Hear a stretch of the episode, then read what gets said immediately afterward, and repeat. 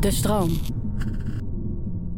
Mijn gast vandaag is Rob de Ron van slaapcursus.nl. En het leuke aan dit gesprek is dat het een gesprek wordt over slaap, maar dat het in zijn werk niet gaat over alle lijstjes, de, de zogenaamde slaaphygiëne met al die punten die je moet checken. Hij heeft het veel meer over de kwaliteit van de dag en het belang van rust. Dan moet je, dat vind ik toch altijd wel, je moet wel een soort dapperheid hebben dan. Zeggen, ho jongens, ik ga, ik ga rusten. Ik neem 20 minuutjes rust. Wat is een mens zonder houvast in zijn manier van leven? En ieder heeft een handvat en eigen rituelen. Orde in je hoofd zodat alles te overzien is. We praten over routines. Wat is het verschil tussen een goede slaper en een slechte slaper? Een goede slaper doet niets om beter te slapen. Die gaat naar bed en valt in slaap. We praten over routines. Um, het lijkt me leuk om met jou door de dag heen te lopen, door jouw dag heen te lopen. Aan de hand van de dingen die je eigenlijk doet om je op die slaap voor te bereiden, vooral. Ja. Omdat ik in de research over jou en over je, je nou mag ik het theorie noemen, je inzicht, je cursus. Ja hoor.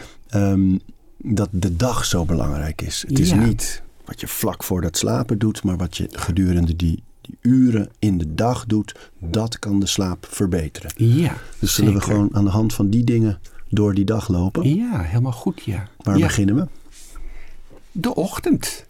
Als je ergens wilt beginnen met beter slapen, dan is het de ochtend. Heel veel mensen die niet goed slapen, die hebben bijvoorbeeld het idee: ik moet om tien uur of half elf in bed liggen.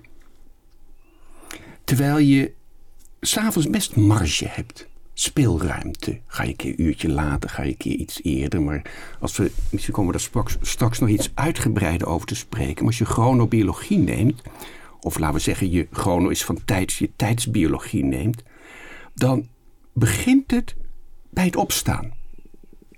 Dat is eigenlijk het belangrijkste moment. Daar begint de teller te tikken.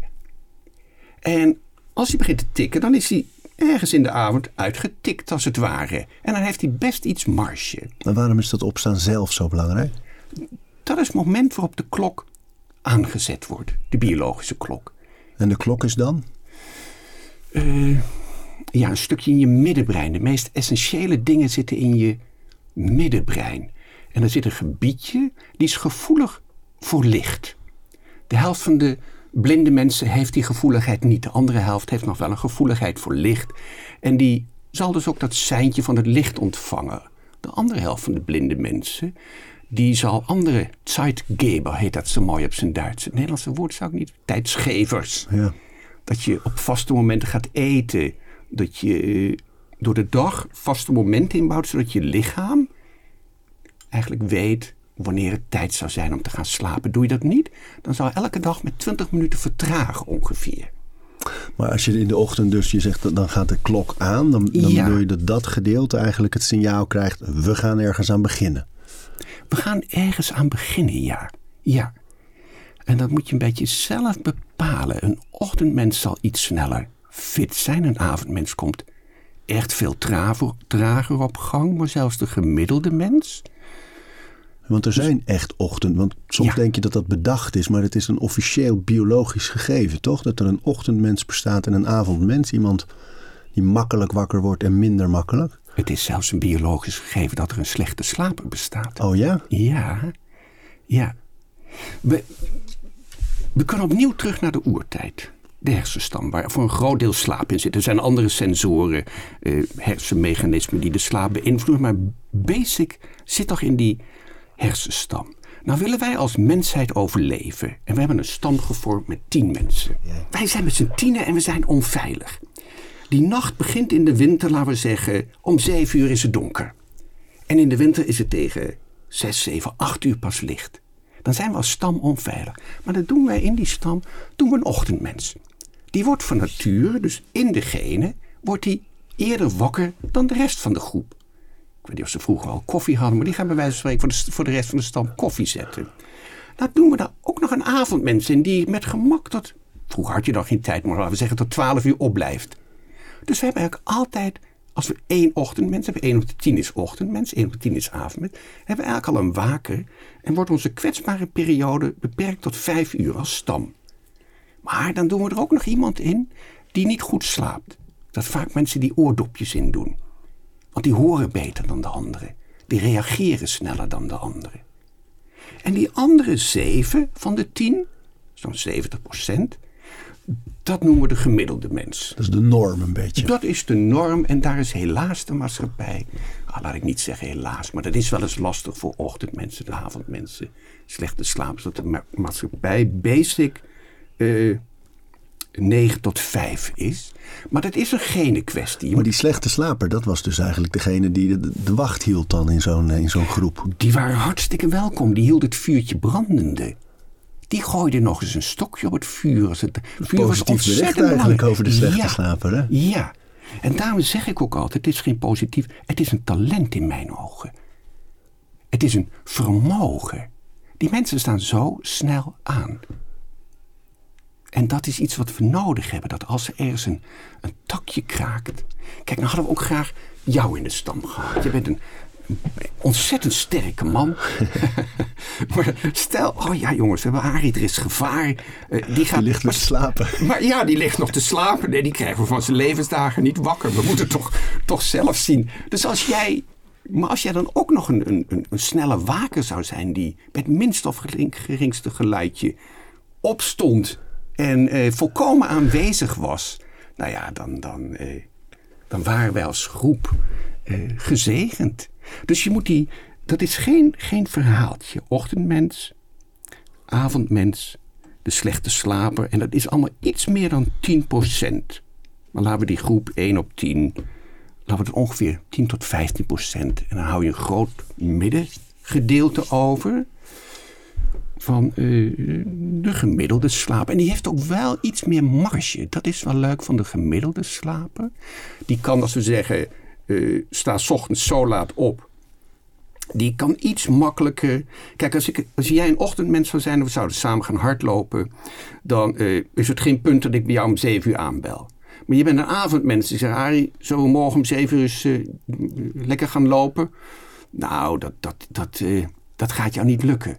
Tenminste, niet echt. Je wilt niet de beste prestatie leveren. Maar ben jij een gemiddeld mens, dan kun je daar makkelijker mee schuiven. En Ja? dat zijn de, de, de mensen waar je makkelijk mee om kunt gaan. Dus zo.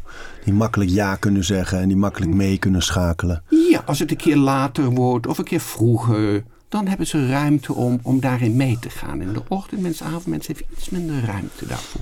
We zaten nog in de ochtend. En je Ja. zei het, het opstaan, daar begint het allemaal. Dan gaat de Ja. klok lopen. Ja, Waar gaan we naartoe? dat ligt eraan. Dat ligt eraan of je een, een cognitieve taak hebt, een eh, mentale taak hebt, een fysieke taak hebt.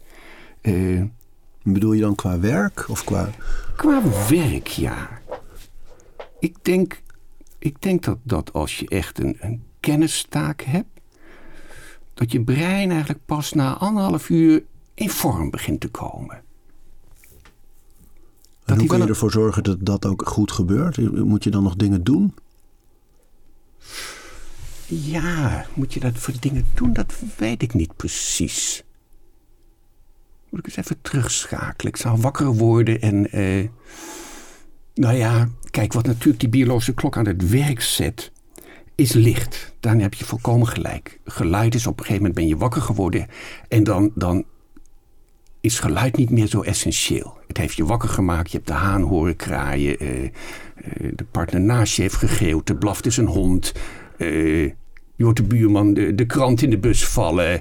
Maar dan moet je verder ook niet te veel geluid hebben. Dan wordt licht wel een essentie. Dan, dus dan je gordijnen openen. Of naar buiten een wandelingetje maken. Dat je ook fysiek wat opstart. En is daar nog verschil in? Want je hoort vaak al- als het over die lijstjes gaat, hoor je inderdaad mensen zeggen: je moet even dat zonlicht in de ogen laten komen. Even echt daglicht op je gezicht, in je ogen. Dan gaat die melatonine stoppen. Ja, dat, nou die melatonine is al redelijk aan het stoppen. Melatonine is eigenlijk een, een signaalhormoon. Het wordt ook wel eens het hormoon van de nacht genoemd en niet het hormoon van de slaap. Eh, het heet een signaalhormoon omdat een nachtdier er wakker van wordt. De uil krijgt ook een lading melatonine door zijn lijf, maar dan ontwaakt het hele lijf. Het is een hormoon en hormonen stromen door je bloed. Dus het is geen neurotransmitter die exact een plekje in je lichaam aanraakt, maar hormoon stroomt door je bloed. Dus het wordt donker. Het is niet zoals adrenaline die reageert op, uh, stel hier komt iemand binnen die schreeuwt brand. Dan moet je doordrenkt worden met melatonine, dan moet je in een alarmfase komen. Maar melatonine waarschuwt je lichaam van jongen, doe het even rustig aan. Ga iets kalmen. En elk orgaan weet dan ook dat het tijd is om te gaan rusten, om te herstellen. Dus dat zou gek zijn als je s'avonds nog een pizzaatje erin doet of wat chips. Want je maag had net het seintje gekregen om uh, het rustig aan te doen. Dus je spijsvertering is minder. Nou, maar in de loop van de nacht al vrij snel begint die hoeveelheid melatonine te dalen. En komt er een stresshormoon naar boven om je wakker te maken. Uh, die cortisone zijn dat. Die maken je wakker. Dus die melatonine is tegen de ochtend al gedaald. Maar dat stressniveau wil een beetje omhoog. En dan kan licht wel helpen, kan beweging gaan helpen. En uh, ook dus een, een, boterham, een kopje koffie kan allemaal helpen. Maar dan is het dus niet zo dat mensen dat eigenlijk zouden moeten doen... omdat ze denken van nou, dan gaat je hartslag omhoog en dan, uh, dan kom nee. je... Het is eigenlijk veel meer dit. Ja, ik zou... Je leest dat wel, hè, van die rituelen om je dag powerful neer te zetten. Heel veel lees je. Heel ja, veel ja. lees je. En ik vind het altijd een beetje Donald Trump-achtig. Een beetje uh, powervrouw, powerman. Het is niet de natuur. Behalve voor een ochtendmens. Die start van nature sneller op. Maar zelfs de gemiddelde mens start langzamer op. Maar als je met een Amerikaan belt, die moet voor achter alle al, al getennist hebben. Die moet al een vergadering achter de rug hebben. Die moet al zijn kinderen naar school gebracht hebben. Terwijl, moet je je voorstellen, als je toch vroeger wakker wordt. In dat bos. En, en, en, en je ziet je partner ontwaken. Je ziet de kinderen traag ontwaken. Daar zit helemaal niet zo heel veel snelheid in, want er is geen gevaar. Zolang er geen gevaar is, start je rustig op. Je port dat vuurtje nog eens aan. Maar, zou, ja, maar dat, daar zit het denk ik dus wel iets. Want ik denk, je hebt twee dingen. Je hebt inderdaad die Amerikaanse streberigheid van... ik moet zoveel mogelijk doen en zo productief mogelijk zijn. Dus ik begin om vier uur, want dan heb ik een voorsprong. Dat ja. is misschien niet de, de, de juiste weg. Maar je hebt ook die persoon die inderdaad net iets eerder wakker is dan de rest... en die dat vuurtje nog even aanport. Die alvast wat hout gaat verzamelen. Die misschien al een everzwijn spiest ja, voor de lunch. Vooruit. En dat geeft voldoening, want die heeft al allerlei taakjes al af kunnen strepen. En die gaat met wind in de zeilen die dag in. Daar zit toch wel waarde? Oh, maar ik, ik persoonlijk, ik streef de eerste anderhalf uur nog niet naar voldoening. Nee? Nee. Waarnaar? Voldoening is eigenlijk dus de dingen voldoen, volledig doen. Ik doe soms heel graag de dingen half. Ja. Of op een kwart. Weet je wel? Beetje, nou, een beetje in de spiegel kijken, eens door je gezicht wrijven. En waarom doe je dat? Ja, ik hou echt van een trage start. Ik hoef echt niet direct. Ik hou wel van in vorm zijn. Maar neem eens mee naar, naar een paar van dat soort rituelen. Want je zegt zo door je gezicht wrijven, in de spiegel kijken. Wat, waarom doe je die dingen? Ja, mijn, ik doe het eigenlijk niet. Mijn lijf doet het eigenlijk. Ik heb niet zozeer een snel lijf of een snel cognitief brein of. Uh, mentaal. Ik heb nog geen zin in ruzie maken of, of, of oneenigheid met mijn vrouw of kinderen. Dat, uh, dat noem ik dan mentaal. Ja. En cognitief een moeilijke som of een lastige opdracht of gelijk sportief zijn. Ik ben de gemiddelde mens. Ik ben geen ochtendmens, geen avondmens. Ik ben een langzame start. Weet je, we doen net eigenlijk of er voortdurend gevaar is. Wij noemen de wekker zelfs alarmklok. Ja. Oh, goeie. Dat komt van alarmee, te wapend, armee. Het zit het woord armee in. Vroeger had men geen klok, maar dan sloeg men bij gevaar met deksels. En men maakte kabaal. En dan pompt dat lijf zich vol met adrenalines, met noradrenalines, met allerlei stresshormonen. Maar kom, uh, begint de dag met gevaar? Nee. Of Kijk, we hebben het nu over extern gevaar. Dat is natuurlijk tegenwoordig wel een element. We zijn naar vroeger gegaan. En dan denken we vaak aan extern gevaar. Een stam die ons komt beroven. Een storm die uit de verte aankomt. Een dier die, die uh, een, een, kudde wol... Kudde? Een groep wolven. Een kudde geiten die je overvalt of zoiets. Maar, maar, horrorgeiten. Horrorgeiten. Nou, dan mag je alarm. Dan, dan te wapen is het eigenlijk. Dus je, elke ochtend schreeuwt je wekker te wapen. Als je het woord alarm, klok, eh, zuiver zou nemen. Het is ook het geluid inderdaad. Want vroeger had ik ook zo'n ding die... Het is een heel Ja. tergend, stressvol geluid. Ja, stress. Daar zit hier direct een vorm van stress in. Maar ik denk dat menige ochtend zonder gevaar is, zonder extern gevaar. Maar we hebben tegenwoordig meer intern gevaar. Ik moet die vergadering, ik moet dit, ik moet dat. Dus van binnenuit ontstaat er ook een soort alarm. Dus die alarmklok gaat af en dan is er vaak geen extern gevaar. Maar is er iets dat je kunt doen om, om dat gejaagde gevoel, waar, waar dat toch ook over gaat, minder te maken? Van, want jij zegt, ik, ga, ik kijk eens in de spiegel, ik, ik laat mijn lichaam eigenlijk dingen aangeven en die doe ik dan. Maar voor al die mensen die bijvoorbeeld om negen uur ergens aan een bureau moeten zitten. Ja. En die wel opstaan met, oh ik moet dit niet vergeten, ik moet dat nog doen, ik moet zus nog, ik check mijn telefoon. Wat is het nieuws, wat zijn de berichten die ik gemist heb? Die zitten meteen in die dag. Ja, Wat kunnen die mensen nou doen om die dag wat relaxter, of zoals jij het zegt, gewoon eens wat zonder gevaar te beginnen? vertrouwen hebben. Vertrouwen dat dingen op het juiste moment gedaan worden. Dingen die je op het onjuiste moment doet. Het is een beetje de power of when. De kracht van op welk moment. Ik heb 's ochtends een hersengebied gebruikt of, of fysiek dingen gedaan. die op dat moment helemaal niet gepast zijn. Dus dat kost me veel meer energie dan wanneer ik in de loop van de dag denk van... hé, hey, als ik jou vraag... eh, jij bent een sportmens, hè? Ehm, nou, dan ga ik je een andere vraag stellen aan een sportmens. jij, eh, jij krijgt iemand op... eh, of je, hebt iemand in je werk, in jouw organisatie... die je heel graag wilt hebben op je werk. Maar hij is cognitief veel eisend. Dat is een scherp iemand. Jeetje, dan moet ik wel in vorm zijn. En Maar jij mag bepalen hoe laat dat die sollicitatie is. Dat jij hem aan de tand gaat voelen. Je denkt, ik moet hem echt hebben. Ik wil cognitief in vorm zijn die dag. Hoe laat nodig jij die mensen Tien uit? uur. 's Ochtends. Tien uur, 's ochtends. Ja. Dan weet je dus wanneer je cognitief in vorm bent. Ik geloof dat je, heb jij, ben je getrouwd? Heb je Ja, kinderen? ik Nou, ben getrouwd en ik, en ik heb kinderen. nou, dat gaat helemaal mis in dat huishouden. Even zoals dat in elk huishouden gaat. Dat gaat niet goed. En dat zit je al een paar dagen dwars. Je bent brood aan het snijden. Je denkt, nou, dat had mijn vrouw toch echt niet. Zo gaat het bij mij. Laat ik maar even Ja, naar mij ja, toe ja, ja, gaan. Ik- dat had mijn mee. vrouw niet moeten zeggen. Dat is echt... En het ligt ook altijd aan haar. Het ligt uiteraard. Nee, bij ons niet. Bij, mij, ligt- bij ons ligt het bijna altijd aan mij. Mijn vrouw is een wijze vrouw. Maar ga verder. Maar eh, je thuis, thuis, je wilde iets bespreken. Hoe laat spreek jij, zeg je tegen je vrouw, ik, ik moet nu toch echt mijn hart openen. Eh, je mag de tijd wegkiezen. Hoe laat Ja, spreek je af? want daar zeg je iets. Kijk, dat, als ik de tijd mag kiezen, is het dus weer ergens tussen tien en twee. Want dat, dat vind ik, heb ik gemerkt, dat zijn mijn, eh, mijn uren. Dat ik productief en scherp ben. Ja? Ehm, maar als ik gewoon in het ritme van ons leven kijk, dan is het juist eh, half acht, acht uur. Want dan liggen de kinderen Ja. in bed. Dan zijn we klaar met die avondronde. En dan zijn we eigenlijk pas samen gewoon met z'n tweeën. En daar is niemand meer bij. Dus dat zou het geschikte moment nu zijn in ons leven voor zo'n gesprek. Ja. Het is wel mooi wat je zegt. Want eigenlijk benoem je een soort scharniermoment. Ja. Deze aflevering van Overroutines wordt aangeboden door Squarespace. Een alles-in-één platform waar je je eigen website kunt bouwen en beheren. Het maakt niet uit of je producten, diensten of je passie met de wereld wil delen. Het kan allemaal bij Squarespace.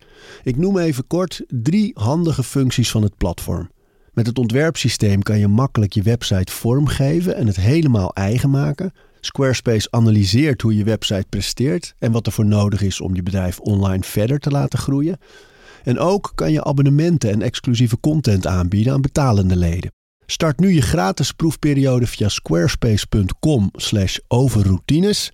En ben je klaar om je website echt te lanceren? Gebruik dan de code overroutines. Dan krijg je 10% korting op je eerste aankoop van een website of domein. we hadden het over voordat we begonnen over conversie, Ja, ja. converse is omzetting eigenlijk. Eh, Ja. Maar er is eigenlijk geen groter scharniermoment op een dag dan eh, de ochtend naar de avond. Laten we zeggen van licht naar donker, van dag naar nacht. Maar ook de ochtend. Het licht komt langzaam op. We zeggen wel tegen mensen, van wat, wat tegenwoordig, waar we het net over hadden, van begin de dag met dit, dat. Je hebt al voor acht een vergadering vanwege het voldane gevoel. Nou, ik heb nog nooit een zon eh, direct om 12 uur aan de hemel zien staan. Dat, dat, dat licht komt langzaam op. Dat is eerst mooi rood. Dat gaat allemaal lekker traag. S'avonds omgekeerd. Dat gaat langzaam onder. Dat is puur biologie. Maar ik ga mijn lichaam plotseling heel anders instellen. En dan heb je, dat zijn natuurlijke. En natuurlijke scharniermomenten gaan altijd vrij traag. Maar dan heb je ook organisatorische scharniermomenten. Uh, wat een prachtig scharniermoment is. We zijn nog steeds verspringen van de ochtend naar alle momenten in de dag. Mag, Want vind ik altijd van, van, van werk, dus van geld verdienen, zorgen voor geld, voor, naar privé. En dat is vaak tegen vijf, zes uur. Vind ik een essentieel schakelmoment op de dag. Waar mensen soms zo weinig aandacht dat ze s'avonds nog werken. Nog geld verdienen, laat ik het zo zeggen. Stop eens met geld verdienen. Besteed tijd aan je, aan je gezin. En dan plotseling heb je ook nog weer eens tijd. Een nieuw scharniermoment. De kinderen liggen in bed. Hé, hey, we zijn met z'n tweeën. Maar help me eens, hè, want zo klinkt het inderdaad alsof je het je ook moet kunnen permitteren om zo meer met het dag-nachtritme, meer op het, biologisch gevoel en die scharniermomenten te leven. Maar ja. kan dat in alle levens? Klopt, dat is een hele dat is een prima vraag. Want we moeten ons tegenwoordig van beide. Uh, we moeten schipperen. Je kunt het niet maar zo uh, op tafel leggen, maar het lijkt wel of we het helemaal vergeten zijn dat we eigenlijk biologie zijn dat we zo. Kijk, we zeggen wel slapen zitten in het oerbrein. Maar de grootste verandering is eigenlijk pas 200 jaar terug. De industriële revolutie, of 18, 1780 is dat geloof ik, hè, zoiets, na twee. Twee eeuwtjes terug, laten we zeggen. Toen beginnen ze, dan beginnen ze te zeggen: hé hey jongens, die machines moeten blijven draaien, want die produceren, die leveren ons geld op. Dus we gaan ook s'nachts werken. We gaan. Het, het begrip uurloon heeft daarvoor nooit bestaan. Als jij bij mij, ik ben timmerman en jij bestelt bij mij een stoel. Dan zeg ik, nou Arie, kom in de herfst maar eens terug. en dan kom je in de herfst. Nee, ik heb de stoel. Nou, je wilde er vier. Hè? Nee, ik heb er drie. Maar je moet, uh, kom over een week of twee. Nog eens langer dan zo. Maar op een gegeven moment beginnen ze het uurloon te bedenken. Komt er een klok te hangen in de fabriek. En dan komt, ontstaat iets heel onnatuurlijks. Want kijk, wat ik een van de fascinerende dingen vind van die chronobiologie. Nu hebben we het over het ritme van de dag. Hè? Laten we dus even zeggen dat opstaan voor mij nog altijd langzaam aan. En dan mikken op de dag. Waar liggen de juiste momenten op de dag? Om te doen wat past bij dat moment. Zodat ik s'avonds eigenlijk uitgerust kan gaan slapen. Niet eens uitgerust wakker word. Maar ik heb nog energie over. Ik ben niet vermoeid. In ieder geval niet over. Hoe weet je dat? Dus ik merk bijvoorbeeld als ik eh, aan, een boek werk, dan, dan weet ik, er zijn voor mij een paar momenten. Ik vind het heerlijk om, ik ben wel een ochtendmens. Ik vind het fantastisch om om vijf uur op te staan als ik een goede nacht heb gehad. Want als die onderbroken is door kinderen, dan is vijf uur schrikken. Maar als ik een goede nacht heb gehad, vind ik het fantastisch. Vijf uur en ik ga zitten en ik mijn laptop en uh, de wereld komt op gang, maar niemand mailt, niemand belt. Er is stilte. En, ja. um, terwijl de dag ontwaakt, komen ook de ideeën voor mijn gevoel. Dus dat, dat vind ik een heel fijn, zo tussen vijf en zeven om twee uur geconcentreerd ah, te werken. En ik vind het heel fijn om van acht tot tien in de avond te werken. Maar dan liever, dat vind ik meer voor niet het bedenkwerk. Als ik dingen ga bedenken, dat gaat in de nacht anders door. Dan kan ik het moeilijk loslaten. Ja. Dus ik, ik weet van een paar momenten en tussen tussen 10 en 2 heb ik gemerkt, ben ik ook scherp, kan ik veel, veel dingen doen, kan ik creëren, kan ik gesprekken voeren, kan ik structuur bouwen. En, en... Ja. Maar hoe weet je, wat, wat jij zegt, je moet de goede momenten kiezen voor de taak die je wil of moet doen. Maar hoe weet je dat? Ik vind het wel heel leuk dat je dit zegt. Hè? Nou, eh, zo is de ventrolaterale prefrontale cortex doen. dat zijn de remschijven van je brein. Je brein kan remmen. Stel, ik gooi dit glas water om over de laptop en uh, je zou op slag boos worden. Maar wij gedragen ons als mensen. Die remschijven die gebruik je de ganse dag om ons te gedragen. Maar s ochtends moeten die een beetje langzaam op gang komen. S'nachts doen ze het helemaal niet, die remschijven. Nee, dat heb ik gemerkt. Ja, ja je. die gedachten gaan maar door, gaan maar door. Ze herhalen zich ook nooit. Denk, verdikke, dat heb ik een uurtje geleden ook al gedacht. Eh, ook je emoties. Die hele prefrontale, waarin die remschijf zit, die wil dolgaan, die wil helemaal niks te doen hebben. Beslissingen nemen doet hij ook voor jou overdag. Maar als je s'nachts moet plassen, dan beslis je dat niet zo snel. Dan zit je een half uurtje te emmeren van je. Ja, man. Nou, ja, maar, maar er zitten dus ook remschijven. Nou schijnen schrijvers ochtends uitstekend te kunnen, creatief te kunnen zijn. Daarom komen mensen s'avonds in bed ook wel eens op een goed idee, omdat die creativiteit, die, die redelijke cortex, wordt niet meer zo geremd. Dus die geeft ruimte aan creativiteit. Dat vind ik leuk dat jij zegt, want het schrijversuur schijnt nou voor heel veel mensen de ochtend te zijn. Toch, hè? Omdat die remschijven, dus je, je bent creatiever, je komt makkelijker op ideeën, omdat de redelijkheid, dan zegt je hoofd niet zo snel, ah nee, dat kun je zo niet zeggen, dat moet ik anders zeggen. Nee, hij is wat vrijer. Hij is wat ongeremder. Nou, als je dat soort dingen, die onderliggende structuren nou kent, ja, dan zou het heel raar zijn om, om tegen de middag eh, eh, te gaan schrijven, bij wijze van spreken. Dat is een beetje verloren energie, of, of misschien wordt je boek kwalitatief minder. Dus ik. Hey. En dat geldt niet voor ieder mens. Je kunt dit nooit op alle mensen plakken. Gelukkig zit er verschil in. Maar voor jou zeg je ochtendmens. Nou, mijn brein is eigenlijk nog niet zo, op die manier nog niet zo helder dat hij me alles afkeurt, die, die overal een rem op zet. Ik ga lekker schrijven die eerste twee uur. Dus dat, zo, zo te Maar dan heb werk ik een gaan. vrij beroep. Want dat, dat, dat blijft toch in het hoofd spoken. Van, van de Ja. meeste mensen hebben natuurlijk een, een ritme dat enigszins Ja. gedicteerd wordt door een werkgever of een, een organisatie. En zelfs zelfstandigen moeten een bepaalde productie leveren. En eh, hoe weet je nou wat voor jou die momenten en hoe kun je dat doen in zo'n structuur? Hopeloos. We hebben dat zo. Ik begon met die industriële revolutie, hè? Nou, nee, er is zeker hoop. Gelukkig. Maar je moet behoorlijk dapper zijn. En slim zijn. En flexibel zijn. Heb ik dan drie belangrijke dingen? Dapper, Ja. slim, flexibel. Ja, dat zijn Want mooie waarden. Bij die industriële revolutie en dat uurloon werd er gezegd: hé hey jongens, we z'n allen om acht uur beginnen. Of je nu ochtendmens bent, avondmens. Eh, we nemen de gemiddelde mens die, die 60 tot 70 procent. Dan hebben we de grootste. En die ochtend, avond, slechte slapen moeten zich maar aanpassen. Maar ik ben inmiddels 65. Ik weet nog dat bij ons tussen de middag, tussen 12 en 1, waren de winkels dicht. Ja. Dat was, dat was. Eh, Je werd geholpen vanuit de maatschappij om die biologie, die structuren te handhaven. Als je dat mooie schilderij van Van Gogh ziet, dan liggen die twee mensen zo heerlijk in dat stro. Die man en die vrouw. Die vrouw heeft een, dat hoofd op de borst van Van, eh, van, van Gogh. Nee, of niet Van Gogh, van die, van die arbeider die daar ligt. En je ziet nog dat ze wakker zijn trouwens. Ze rusten. Rust is iets anders dan slaap. Hij heeft die, die handen onder zijn achterhoofd. En die vrouw die staat ook nog een beetje. Iedereen sliep rond die, of rustte rond die tijd. Je opa ging even onder de pet, als je dat nog weet. Zo, die pet over zijn ogen en eh, een kwartiertje weg, 20 minuten. Je werd geholpen. Maar die sociale structuren, die verdwijnen langzaamaan. Die nog, nog steeds op die biologie geënt zijn. Dan komt er wel een industriële revolutie. Maar die onderliggende biologie, die stroomt nog tot een jaar 30, 40 terug, stroomt die door. En die hebben nu redelijk opgegeven. Maar tegelijkertijd biedt dat ook wel weer een beetje kansen. We hebben nu toch wat meer kans om onze eigen tijd in te vullen. En ik denk dat er steeds minder bedrijven zijn die zeggen: ja, maakt mij eigenlijk niet uit of de werknemers om tien uur beginnen en of ze smiddags even gaan rusten. Als ze maar leveren. Als ze maar leveren, dan zeg ik toch ook nog leveren op het juiste moment. Ja, ja, nou, het is ook echt zo. Ik heb op een gegeven moment in een soort eh, jury gezeten voor het vitaalste bedrijf van Nederland. Oh, en, ja. en in de selectie, of zo'n krijg je zo'n voorselectie van heel veel bedrijven. Maar daar was heel vaak een van de dingen die ze deden om die werknemers productief en fris te houden en gezond.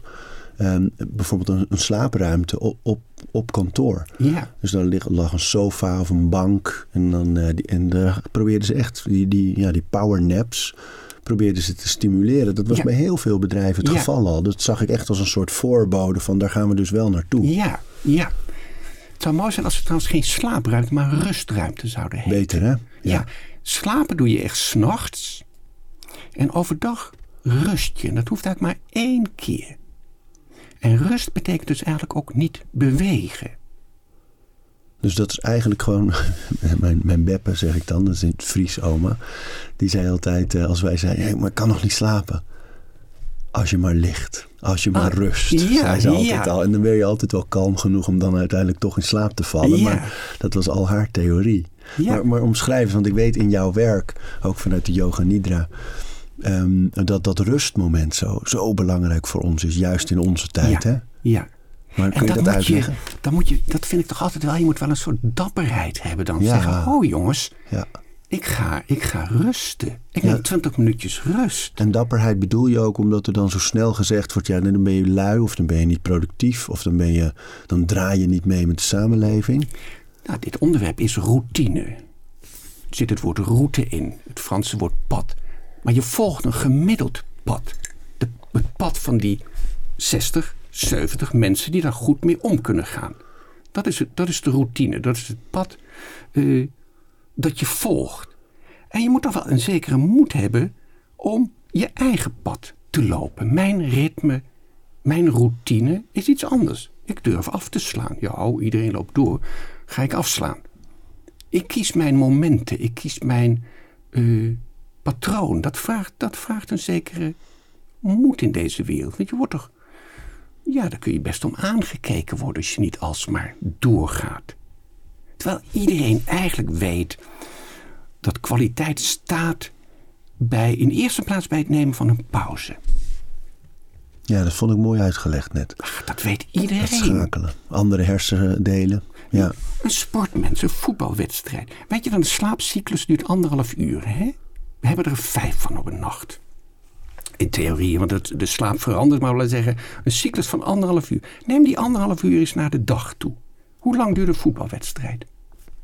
Anderhalf uur. Ander, hoe lang duurde vroeger een speelfilm? Anderhalf uur. Anderhalf uur. We nemen dat zo vaak mee naar onbewust. De mensen, mensen die, voor wie het belangrijk is om ermee om te gaan. Laat ik vragen, hoe lang duurt een documentaire? Ja, dat verschilt nogal, denk ik. Nee, het zit meestal Nee, op zo'n ja. 48 minuten. Meestal de helft van een slaapziekte. Omdat je nieuwe informatie krijgt.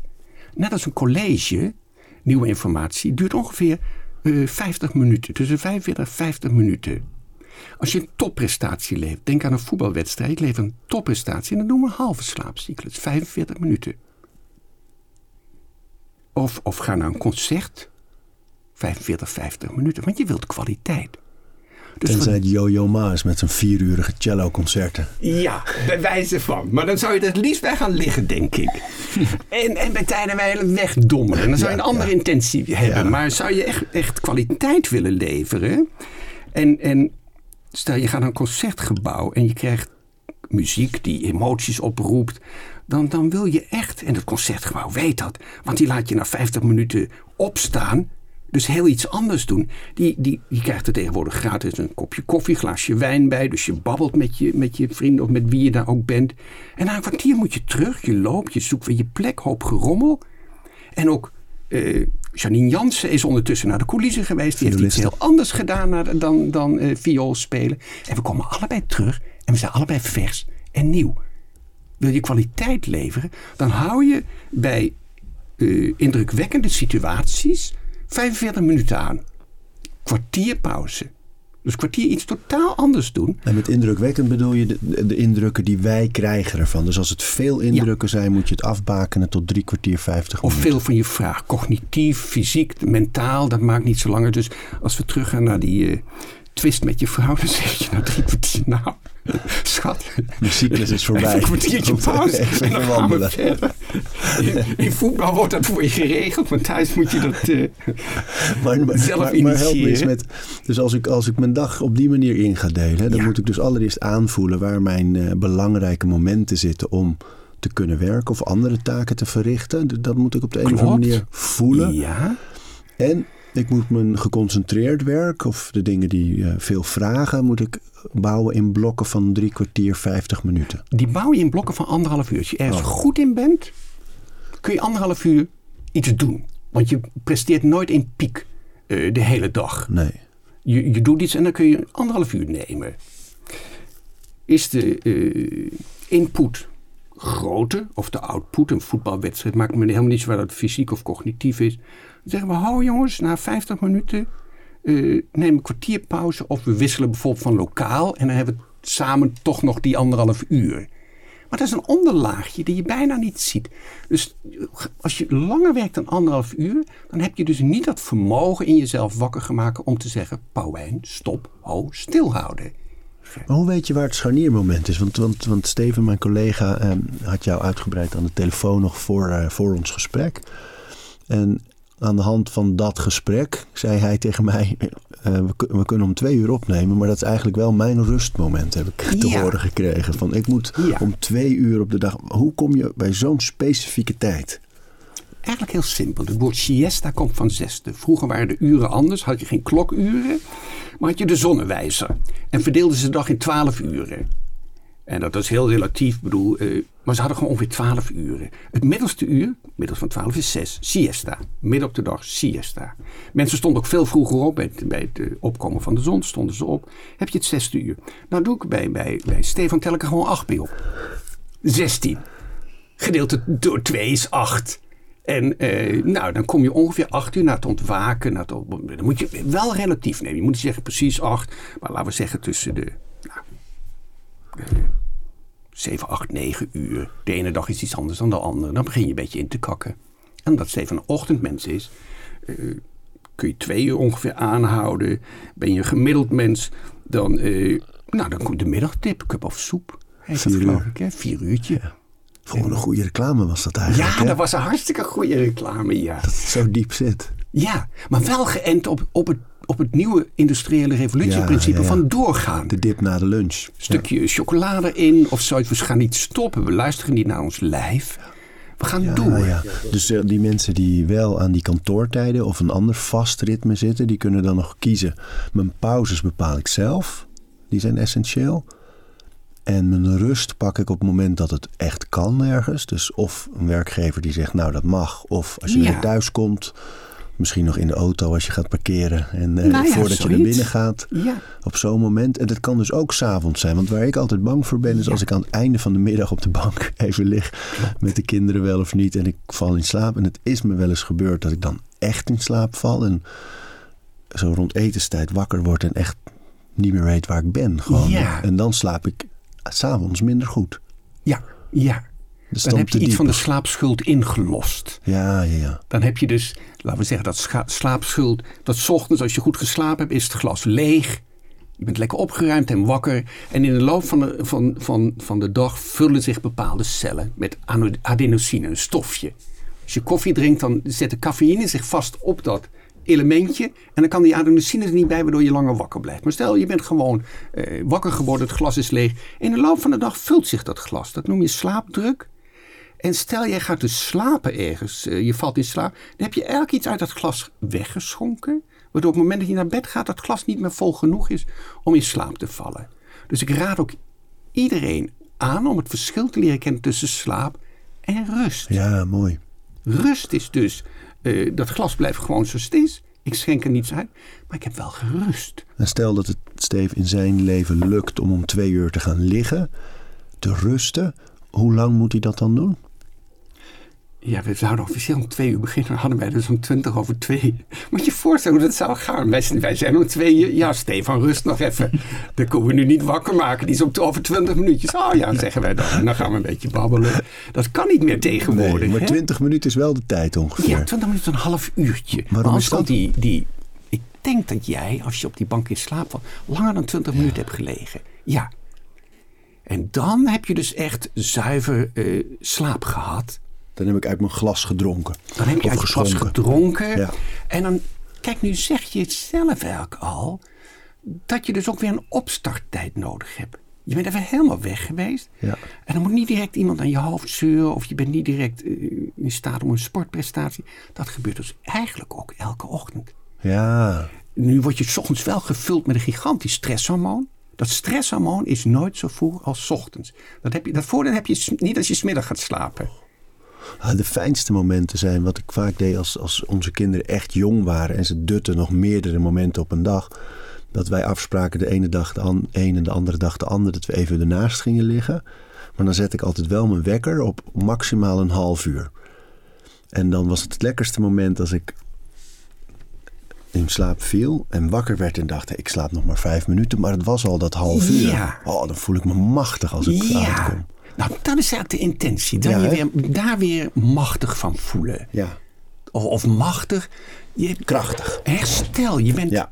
fysiek, mentaal, je bent op verschillende fronten hersteld. Want dat is nog steeds alles waarvoor je doet, hè? Voor herstel. En als dat herstel, dus stel je neemt die pauze. Vroeger heette dat trouwens sleutelslaapjes. Waarom? Nou, wat jou overkwam, dan hield ze gewoon de sleutel van de deur in de handen. En als het dan eh, te lang duurde, dan viel de sleutel op de. Op de ik stel me dan nog zo'n zo oude keuken voor met een tegelvloer, kloink. dan weet je daarvan, oh ja, hop. En dan, dan was je de sleutelslaapjes. Uh, Fantastisch. Dus je bent eigenlijk net nog niet diep genoeg in slaap als je hem nog weet vast te houden. En als hij valt, denk je, oh, nu, nu moet ik. Dat was te diep. Ja, en dat kan dan net dat herstel zijn. Nu, als we zo'n beetje eh, de dag ontwaren, hè, de dingen die we overdag kunnen doen om s'avonds beter te slapen, heb ik in de ochtend gaat het beginnen allemaal. Dan gaat de wekker, licht bewegen, uh, licht in de ogen. Niet te veel willen doen juist. Gewoon vertrouwen hebben en rustig beginnen. Ja. Um, ik heb dat rustmoment ergens op de dag. Dat je ergens durft te kiezen. Ja. Dat het belangrijk is om te luisteren naar waar zitten mijn, uh, mijn schakelmomenten, mijn scharnieren, punten. Ja om een echte, mijn belangrijke werk te doen. Ja. Uh, mist ik dan nog dingen? Nee, dit, dit, ik vind het wel leuk dat jij zegt, ik schrijf s ochtends het beste. Dat, dat maakt ook weer duidelijk dat ieder mens anders is. Als schrijver is dat begin van de dag. Want ik denk dat jij dan geen anderhalf uur opstarttijd nodig hebt om nee. te schrijven. Nee. Dat is juist lekker om dan misschien na een kwartiertje al een bakje koffie of weet ik veel hoe je ja. dat doet. Maar dan al te beginnen, dat die remmen nog lekker soepel zijn. Ja, wat ik wel doe is dat ik ik vind het dus wel erg fijn om een paar dingen in de ochtend te doen. Die hebben niet met productiviteit te maken. Dus ik ga geen mailtjes of dingetjes uh, doen. Maar ik vind het wel heel fijn om, uh, als ik eerder wakker ben dan de kinderen, om naar buiten te gaan. En in de zomer het liefst met mijn blote voeten door het gras te lopen. Ja, en lekker in ja. het licht te zijn. Een beetje licht te bewegen. Ja. Soms doe ik wel wat push-ups of wat, wat oefeningen. Maar uh, meer licht bewegen. Een beetje rekken, strekken, een beetje hangen. Um, en dan, ja, ik ben dol op ijsbaden. Oh, vind ja. ik het heel lekker om dat te doen. En dan, dan voel ik me fris en alert. En om dan te gaan werken, dan eet ik nog niet. Ik drink hoogstens een glas water. Ja, Maar dat vind ik, dat zou in, nou, in het ideaalplaatje is dat mijn fijne begin. Maar meestal is het zo dat een van de kinderen zo uh, tegen zessen uh, wakker is. oh ja. En ook in de nacht nog wel een paar keer. Dus dan is vijf uur uh, wordt net te vroeg. Maar dat is mijn, mijn ideaalplaatje eigenlijk. Ja. Oh, mijn ideaalplaatje is dus echt... Ik begin altijd met, met yoga. Ik ben twintig jaar lang yogadocent geweest. Maar mijn dag staat eigenlijk het lekkerst als ik begin met, met yoga. En zoals jij zegt van het ijsbad. Ik merk, ik betrap me wel eens op dat... Ik heb dus een zekere routine. Ik heb een hele handvol oefeningen. Ik doe heel veel oefeningen. Maar ik begin gewoon spontaan. Ik begin trouwens altijd met mediteren en een bakje koffie erbij. Ik kan mijn bakje koffie blindelings vinden. Dan zit ik. En dan op de tast weet ik ongeveer waar die staat. En dan, uh, nou, zit ik. Met ik heb ogen dicht, pak je. Je ogen dicht ongeveer. Ik heb dan al wel gelezen. Ik, moet dan, ik vind het altijd heerlijk om eerst even iets te lezen. Zo'n, zo'n, en waarom doe je dat? Om, om... Ja, die brengt me in de stemming. Ik lees op het moment graag Meister Eckhart 12 90.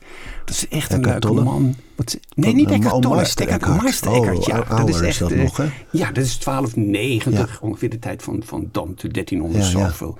Maar die schrijft, dat zijn traktaten. Dus dan zitten die monniken daar te eten en dan uh, mogen ze een vraag stellen aan Meister Eckhart. En Meister Eckhart geeft antwoorden. Dat is allemaal netjes opgeschreven. Ik lees liefst die uh, avondeten wijsheid van Meister Eckhart. Dus ik, nou, ik doe het dan s ochtends. Maar dan kom ik in de juiste moed. En soms al na twee, drie regels. Soms moet ik twee bladzijden lezen. Leg ik het boek weg. Zit er nog vaak wel helft koffie in. Begin ik met mediteren. Maar ik en, merk en wat dus, is het mediteren dan bij jou? Stilzitten.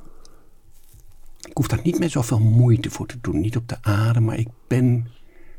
Nou, ik geloof dat ik er dan gewoon ben, zoals jij met je voetjes in het gras of zoiets. Van, dan ben je er ook op dat moment eigenlijk. En uh, ja, ik word er altijd ontzettend prettig van.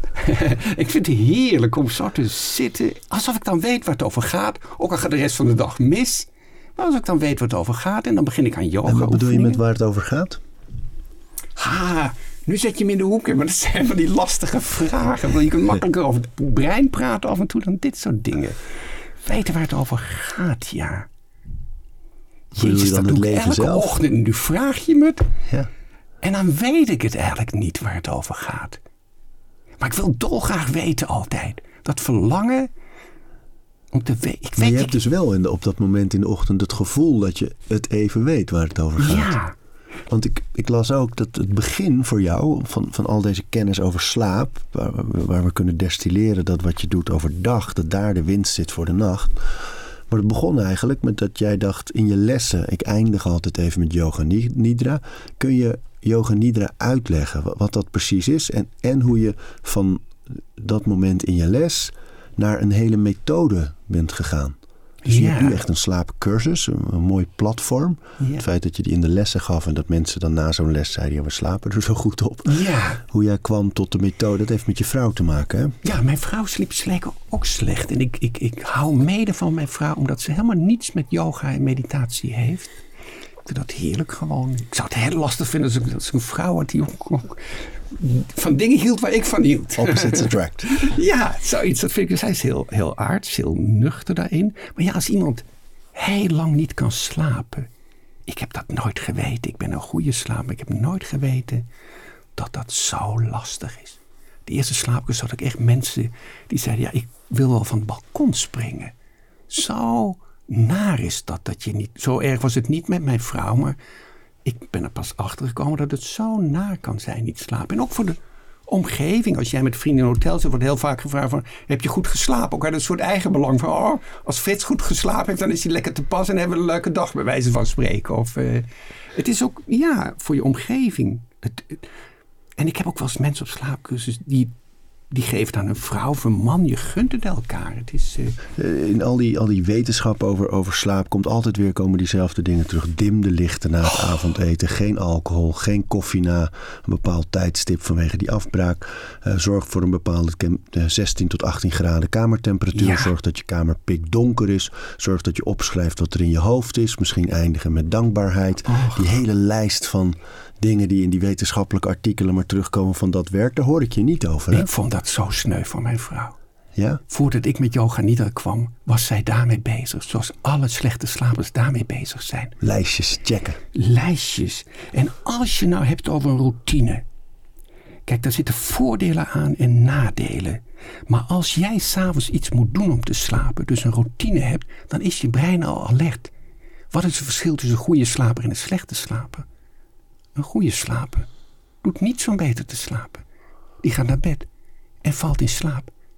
En elke slechte slaper bouwt een routine? routine in. Maar is het bij een routine ook niet juist zo dat je op een gegeven moment is het nou eenmaal zo, want het is routine, je denkt er niet meer over na. Maar die slaapkamer is gewoon donker en die temperatuur is gewoon 16 tot 18 graden en je dimt automatisch de lichten na het avondeten en je denkt er eigenlijk niet meer over na. Ja, kijk, dat zou routine in principe moeten zijn. Dat je er niet over nadenkt. Dat is, dat is, Maar het dat wordt is, voor mensen een checklist en daar gaat het ja, mis. want het principe van routine is, is best heel prettig. Als jij s ochtends moet denken van hoe zet je ook alweer koffie? Je, dat apparaat heb je al, al tien jaar in je, in je keuken staan. Maar je denkt van jee, hoe zet ik ook alweer koffie? Dan kom je echt niet aan schrijven toe. Nee. Routine is heel belangrijk, zodat je cognitief mooie prestaties kunt leveren. Of sportief mooie prestaties kunt leveren. Daarvoor oefen je, zodat het in je letterlijk geïncorporeerd is. In je lijf vertegenwoordigd is. Zodat jij je met cognitief fraaiere dingen of met tactiek kunt bezighouden. Routine is prima. Maar als ik die routine toepas voor ik naar bed ga. Kijk, een zinloze routine of zelfs een angstaanjagende. Jij voelt het niet als angst. Jij denkt, oh dat is logisch, dat moet ik doen, anders slaap ik niet. Maar voor die hersenstam waar geen cognitie in zit. Die denkt, hé, hey, ik moet iets doen voordat ik kan slapen. En dan kom je in een visieuze cirkel. Kijk, slaaphygiëne, wat jij noemt, is prima. Maar dan moeten ze echt onderscheid tussen maken. Dus de mensen met een slaapprobleem en een slaaptekort. Als jij slaap niet serieus neemt en je drinkt tot s'avonds laat koffie.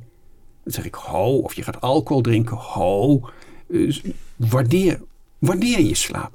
Maar mensen die niet goed slapen, dus die 1 op 10 die van nature waakzaam zijn. Want slaap is niet De probleem. in onze groep. Ja, slaap, die kunnen slapen. Op de bank vallen ze in slaap en ze liggen rust niet alle nachten wakker. Slaap werkt nog, maar hun waakzaamheid is te groot. Dag en nacht horen bij elkaar. Daarom let ik ook op de dag. Die twee moeten met elkaar in evenwicht zijn. Slaap en waken moet met elkaar in evenwicht. Als jij te waakzaam bent, dan heb je moeite met slaap. Maar je bent niet slaapziek. Een slaapmiddel onderdrukt de waakzaamheid. Alcohol onderdrukt de waakzaamheid. droomsap, THC, alles wat jij doet, verbetert niet de slaap, maar onderdrukt je waakzaamheid. En dan komt die slaap, maar die slaap is niet stuk. Dus je moet je waakzaamheid beheersen. En als je dat pas in bed doet, ben je altijd te laat. Dat begint voor mij ochtends. Dat begint met op de juiste momenten pauzeren. Dat is niet chronobiologisch, dat doe je gewoon na anderhalf uur. Er zit wel een stukje chronobiologie onder. Dat is mooie wetenschap. Jurks en Dotson hebben het allemaal netjes voor je uitgezocht. Anderhalf uur. Eh, als, het, als het saai is, tuinharken, aangenaam saai of zo, je doet gewoon twee uur, maar dan zit er zelfs een maximum.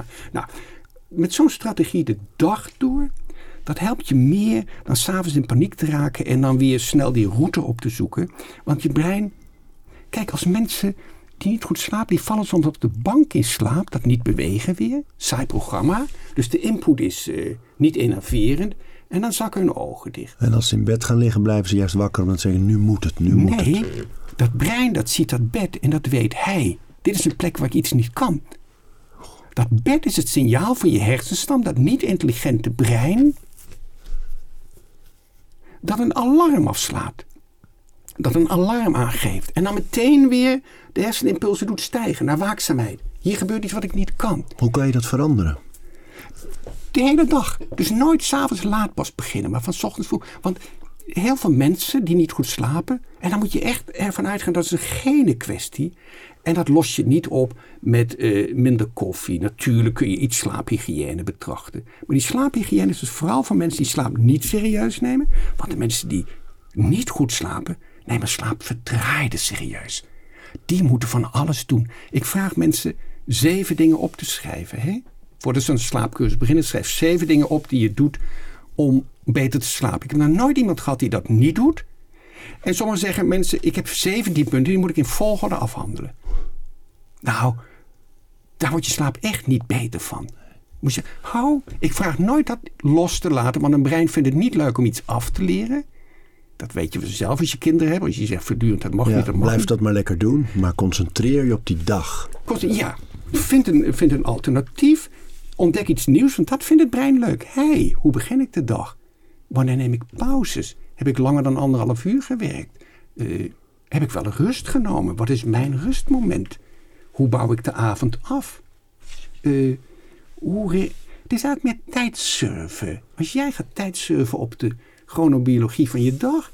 Want mensen zien die prachtige slaapcycli bij mij. Dan zien ze anderhalf uur, anderhalf uur, anderhalf uur. Oh, dat wil ik ook. En zeg ik, bij het wakker worden, want stop dan je chronobiologie? Is dan, is dan voorbij met de biologie? Je wens je biologie op het moment dat je ogen dicht doen. Maar overdag heb ik geen tijd voor. Daar moet ik echt, uh, dat moet af, dat moet af. En ik doe ook over die voedende activiteiten. Maar die mensen staan echt aan, hè? Dan vraag ik ook, wat zou je doen als je beter zou slapen? Nou, zeggen mensen, ik zou meer, en dat vind ik best dramatisch, ik zou meer tijd aan mijn kinderen besteden. Ik zou uh, uit daten gaan, ik, ik weet niet wat ze allemaal noemen. Maar belangrijke, mooie dingen eigenlijk. Belangrijke, mooie dingen. Ik had een mevrouw, moet ik even niet zeggen waar ze vandaan komt of zo, maar in ieder geval had die best een belangrijke baan. Die had zich, die woonde alleen, had zich een prachtige boerderij gekocht ergens op het platteland. Met alle dieren die ze als kind al gewenst had. Nou, vooruit, ze werkte in Den Haag, drukke baan, op en neer, op en neer.